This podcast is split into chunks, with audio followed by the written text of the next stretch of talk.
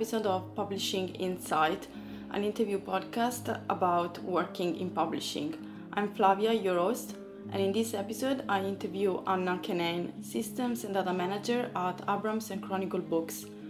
Anna explains what metadata and ONIX feeds are, how coding can help improve processes in the publishing industry, and why having a mentor is so important for junior professionals. For any comments or feedback, you can write me an email at publishinginsight at gmail.com or get in touch on Twitter and Instagram at flamflam91, FLAM, FLAM91 using the hashtag publishinginsight. Publishing Insight is an independent project, so if you'd like to support it, you can donate on Ko-fi, subscribe on your favorite podcast app, and leave a review. All the links mentioned are in the description box of the podcast and on my website www.publishing-insight.com. Happy listening!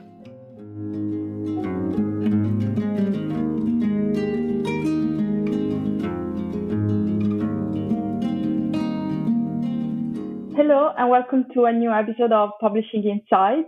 Today my guest is Anna Kenane, Systems and Data Manager at Abrams and Chronicle Books. Hi, Anna. How are you? Hi, Flavia. I'm good. Thank you. How are you? Good, good. Thanks. Thank you very much for joining me on the podcast today. No problem. It's a pleasure. Should I start with my first question? Yeah, go ahead. Can you tell us about your academic and career path so far? Yeah, sure. So um, I had a fairly typical route into publishing. I think I did an English literature degree, um, and then I did the publishing MA at UCL. Um, and then I sort of I, I, I, went to be an assistant to uh, the MD of an independent publishing company called Kyle Cathie. So uh, Kyle Cathie Publishers or Kyle Books at that time they did um, illustrated books, cookery and gardening and craft and art books and things like that. So I was her assistant, and then I did a bit of export sales for a bit, um, which was which was fun, but it being a small company, the I, I found myself doing other things like um, metadata and Amazon as well, and that was the that was the bit of the job I really liked. So um, I saw a job advertised Abrams and Chronicle as a data assistant, um, so I went for that.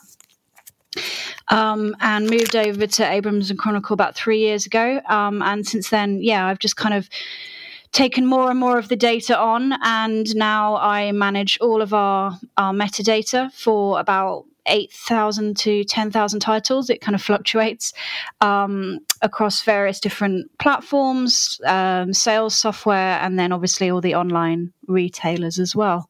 So yeah, that's kind of been my my progression so far. And then I've I've gotten into doing some learning some coding on the side and things like that. Um, I was also chair of the SYP in, I think it was, gosh, I don't remember when it was. It was either 2015 or 2016.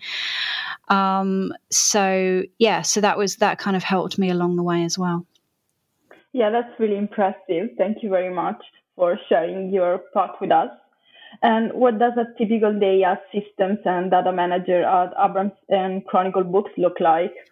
Um, so I mean, it's quite a it's quite a seasonal sort of job. So we'll be working on um, a season's load of titles at a time. Um, so like most publishers, we split up our year into um, autumn and spring and we work to kind of sales windows around the book fairs usually when they when they happen in normal years the normal sales windows so um it, it, it it sort of does depend on the time of the year. Mostly, what I'm what I'm kind of doing is I'm I'm creating ONIX records, um, which basically uh, ONIX is the industry standard for for data, for metadata, for storing and for uh, disseminating data. So I'm creating records in ONIX to send them out to all of our um, online retailers. Um, I'm updating records, making them better. Um, you know, making updates and corrections if necessary. Um, yeah, just making sure our met- metadata is kind of accurate, that it's full, that we've got all of our fields that we need. Um, I spend quite a lot of time each day on Amazon because Amazon is obviously a huge customer, and Amazon has a a lot of um, different, you know, kind of distinct needs. Um, so I am working on um, creating records, titles, uploading titles onto Amazon, uh, changing them, updating them, um, monitoring them, raising cases with Amazon where things aren't right. So there's a lot of that as well. Um, and then I also update our website and other sales software across the business. Um, and then I am often answering queries from colleagues and customers, and then there's the usual kind of meetings, emails, that sort of thing. So yeah, it's quite it's quite varied, but the basics are managing and optimizing our metadata and answering answering any questions and queries that come in. That's really interesting. Thank you. Um, metadata gets more and more relevant in the publishing industry each year, and even more so now because of COVID what is metadata essentially and why is it so important? So, metadata is all of the data that surrounds a book. So, um, metadata kind of means um, above or beyond something. Meta means above or beyond something. So, um, the in this instance, the book is a piece of data, and the metadata that surrounds it um, the data that surrounds it is the metadata. So it's things like, well, it can be as basic as the ISBN, the title, the author, the price, things like that. Um, and then it can go out to things like keywords, um, any kind of co- co- cover images or supplementary images, um, different prices in different markets, availability, that sort of thing. So it's it's kind of it's all of the data that a bookseller or a customer would need to know about a book. Um, and it's it's it's more important than ever because of I think because of discoverability. So there are more books being published every year. It just keeps growing and um, particularly for titles that need to find a kind of a niche audience. The, the the the importance of getting your title in front of the right customer is really important. So metadata, having accurate metadata and having kind of full metadata helps with that. Um, and it so so so it massively drives sales.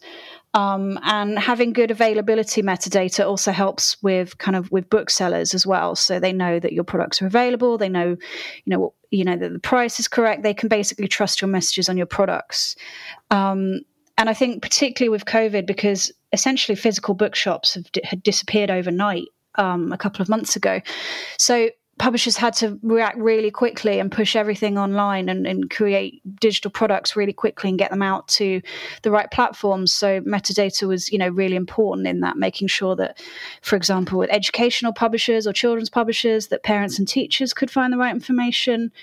Um, and you know, students could find the right information to kind of do their courses at home um, but also you know recouping some of those lost sales that that would have come from physical bookshops. Um, so yeah, it was it was it was a real test the COVID situation, I think, and I think publishers came out of it pretty well. Actually, I think they they switched to digital pretty pretty well and pretty quickly. So that was that was re- quite reassuring. yeah, absolutely. And what is your favorite project you have worked on during your career? Um, it was probably creating our ONIX feed and our ONIX database. So, I mean, it was in process when I joined the company, but I've sort of helped to create it and writing ONIX feeds and creating ONIX feeds is really fun. Uh, it's it's kind of like coding. I mean, it, it's essentially a form of coding. So it's written in a in a language called XML, which is a markup language, kind of uh, similar to uh, HTML, which you write websites in um, some of your listeners might be familiar with. So XML, it's used all over publishing, but uh, ONIX is a particular form of XML, um, and you use it to create feeds that you then send out, information you then send out to booksellers and customers all over the world. So we had um, we brought we brought in an ONIX feed, and basically, I had to take the data that was already existing and put it into that ONIX format and make sure that it got sent out. And that was that was really fun to kind of build a project from pretty much from the start to where it is now. So, um, and it's definitely made my life a lot easier as well. Um, so yeah, I think writing update, you know, creating ONIX feeds and learning how to do it from scratch as well, um, because there are a lot of software vendors that will sell you databases for ONIX feeds, but if you can also learn how to do them from scratch, that's really, really that's a really valuable skill, I think, um, for the future. So particularly if you work for a small small publishing company that doesn't have the budget, maybe to pay a software vendor. Yeah, that's really fascinating. Thank you. And you're extremely passionate about coding. Could you give us a few examples of issues in publishing processes that coding can help solve? Yeah, I mean, I think you know, it can re- replace a lot of the duplication that we see in publishing at the moment, where we've got, you know, information on multiple different places. Um, and one important thing that I've kind of learned from being kind of immersed in the in the coding software world is that there needs to be one source of truth and and and you know you don't want to repeat yourself unnecessarily so i think removing a lot of the duplication and having one central place where information is and data is stored and kept would be massive for publishers. It would save a lot of time um, and reduce mistakes as well. Um, but you know i think there's a lot of a lot of things like you can um, you can use coding to sort of you can use it to automate processes like updating websites and producing catalogs. Um, and you can you can write scripts uh, on your computer to automate kind of routine tasks that you do every day. So for example checking things updating things every morning. I'm sure we all do that but um, a lot of that can be automated and reports can be generated and that can save you a lot of time and work. Um, and then you know there's things like the fact that if we wanted to make a, a, smaller website or a website with less functionality, maybe, or an app, a web application, or another digital product, you know, we don't need to necessarily go outside of the company to do that. That's really important, I think, because I think publishers pay a lot and and wait wait for a long, long time for things that shouldn't take the time that, that they do and, and cost what they do because they're not that. Um, they're not that advanced a task. And I think that a lot of a lot of publishers, even with a small amount of coding knowledge, could learn how to do that um, and save themselves save save the company time and money basically, and become more self reliant, which is really important. I think. Yeah, that's really useful. Thank you. And which resources would you recommend to those who would like to learn how to code? Yeah, so I mean, I can, you know, I think we can obviously put this stuff in the in the show notes as well, which will be more helpful later on. But yeah. I think um, there are things like W3 Schools, which I started out on. There's websites like Codecademy. Um, there's Free Code Camp. There's so much free stuff out there. Um, and then there are apps, things like Solo Learn, Khan Academy, apps like Brilliant, which teach you kind of like fundamentals of computer science, and they have a daily challenge feature where you can you can log in and basically solve a, a, problem each day. And they give you the concepts and then they let you kind of you know get to grips with them solving solving a challenge or answering a question. So that's really fun. Um, so yeah and there's and you know there's there's the usual courses on things like udemy udacity all the kind of the usual online education providers. Um, and then there's a lot on youtube as well. So i mean i think that there's there's so much online for free and if people have the time then they don't necessarily need to spend a lot of money um, getting these resources. But you know, it does take time to learn. Um, but I think that's something that, particularly at the moment, um, a lot of people coming out of university could could really be doing to make themselves, you know, more likely make make it more likely to to get a job later on. Perfect, thank you. And which advice would you give to people who aspire to work in digital or tech roles in publishing and what are the skills they need to develop? Yeah, I mean, I just, the advice I'd give would just be to learn about the tech and digital world, like not just in publishing. Um, so, you know, keep an eye on news in tech, keep an eye on kind of new programming languages that are coming out, new platforms, the, the kind of innovations that people, uh, that big tech companies are doing. Because if you follow that stuff, you can get ideas that you can, you know, maybe bring into publishing and understanding kind of the dynamics of this world and of, of the tech world and how it works and, and, the problems and the challenges that they're trying to to deal with. Um, I think you know in terms of skills, tech tech and digital publishing is it's very um, based on kind of hard skills, unlike other areas of publishing, which might be more people skills or you know um, more, more, soft skills. So you know management and and publicity and things like that. So I think that learning things like um, how to build a website, HTML, CSS, learning um, kind of how to the fr- front end develop front end web development frameworks that will help you build up like applications. That would that would be really useful. Things like learning um, Photoshop, Illustrator, learning a bit about basically the basics of design, web design, and branding is really useful. Um, even things like video editing, podcast editing and make uh, i would say make your own stuff uh, exactly like you're doing, Flavia. You know, just produce a product, get it out there, learn how to make a product, and learn how to market it and promote it. And I think that those are all skills that kind of employers are going to be looking for um, in the next few months to years. That's great advice. Thank you very much. And we met last autumn thanks to the Society of Young Publishers mentoring scheme SYP Ahead. In your opinion, how having a mentor can help a junior professional develop their career? Well, I mean, I can only speak from my own experience when I was in my first like two or three years of publishing. I mean, having a mentor, I, I had a few people that you know, luckily took interest in my career and helped to kind of boost me and gave me their own platforms and were just really kind of the, giving of their time and energy. Um, and I think it gives you confidence for a start that somebody, you know, is invested in what you're doing and thinks that you know you have something that they want to help develop but i think it also you know it's practical advice things like applying for jobs things like career direction um, resources that you might not be aware of. So, for example, educational, professional development resources and contacts as well, because publishing is such a massively people business that I think, you know, having a mentor is really important in introducing you to people and building up your network as well. So, I think it's a really good idea. Yeah, absolutely. And which advice would you give to young publishers who are looking for a mentor through the SYP, similar initiatives, or even on their own? the, I think the, the, the the most obvious thing to do would be to try and get involved in one of the schemes that's already running. So the SYP is a really good example of that. Um, and I think that you know if you want to go into one of the more it's it's really tough to get an editorial or a literary agent mentor for obvious reasons. Everyone wants to do everyone wants to get into those areas. So if you want to work in tech or digital publishing, it might be a bit easier to find somebody. Um, if you can't do one of the formal schemes, you know it's absolutely fine to approach people, you know, and say, can we meet for coffee sometime?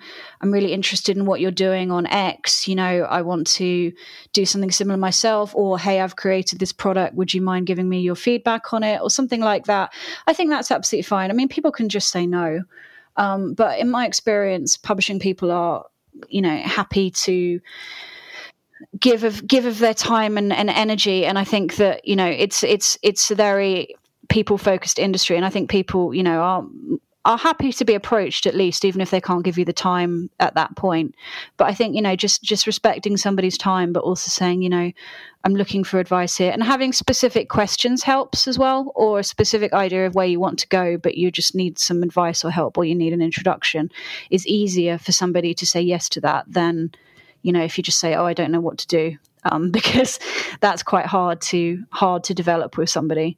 Um, so yeah, I, I, you know approach people. You can approach people on their own. Um, do your research first and find out what it is they do, um, and you know is it is it something that's relevant to you as well? Because you know if, if and and tailor your approaches to them as well to show that you've done that research because that's kind of more likely to give you a positive response. Um, but yeah, just keep trying. I mean, I think that it's definitely worth definitely worth asking. That's great advice. Thank you very much. And you were named a Bookseller Rising Star in 2015 and won the London Book Fair Trailblazer Awards in 2018. How do you think this has helped your career and what positive impact do these prizes have on the overall industry? So I've been asked this before. It's really hard to tell um, because I think a lot of these people that are winning these prizes are probably you know very ambitious and very hardworking, um, myself excluded, obviously. that probably on their way to success or a high profile anyway.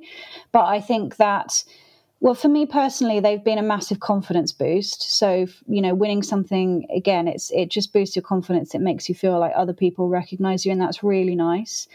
Um, and you know, it's always nice to be recognised um, for, for, for work that you've done.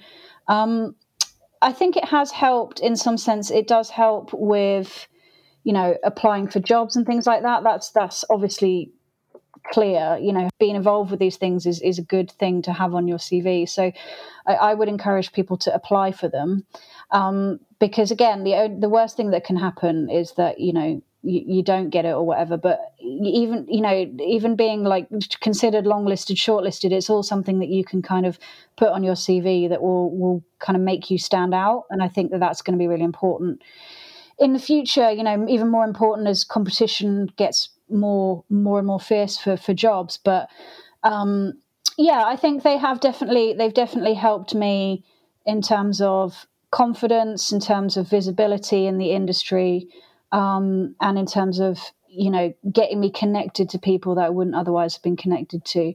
Um, and I think you know they've helped me get get interviews for jobs, even if not necessarily the jobs themselves. So they're very worthwhile, and I'm I'm really really grateful um, for them and for the people that have you know put me forward for them and picked me for them. I'm really you know it means so much. So I'm you know really grateful to have been to have been considered for them. And I think that you know, to young publishers, I'd say go for it. you See, you know, try try and see what what you can get. Yeah, absolutely. And which book are you reading at the moment? And what has been your favorite of the year so far? So, uh, so I'm reading a book. Um, I don't know if you know the Chernobyl TV series that was out last year um, about the Chernobyl nuclear disaster. Did you did you see that one? I know it, but I didn't watch it. Yeah, yeah. So I so I really liked it. So I'm reading at the moment a book about that called Chernobyl, which is History of a Tragedy, which is not very cheerful reading, but it's I it's really I really like it. It's really interesting. Yeah, I just finished a, a book called um, Eve was framed, which is all about it's a vintage book. Um, uh, the, the, vintage imprint, which is all about women in in the law and women in prison and stuff like that. So it's like you know, it's a feminist book, but it's all about how women are treated in the law. So that was really good as well so yeah, um, interesting, interesting books. I haven't read much fiction lately. I want to get back into into reading fiction. Um, so I'm thinking about reading Conversations with Friends, which is the obviously the the first Sally Rooney book before Normal People, um, mm-hmm. as well. Yeah, thanks. These are really interesting book recommendations. So thank you very much for joining me on the podcast today. Uh, it was a real pleasure. No problem, Flavia. It was lovely to be here. Thank you, and thanks for the you know all the work that you do on the podcast because I know it's a lot of hard work and it's an amazing resource for so many people. Thank you. That's really kind of you. Thank you.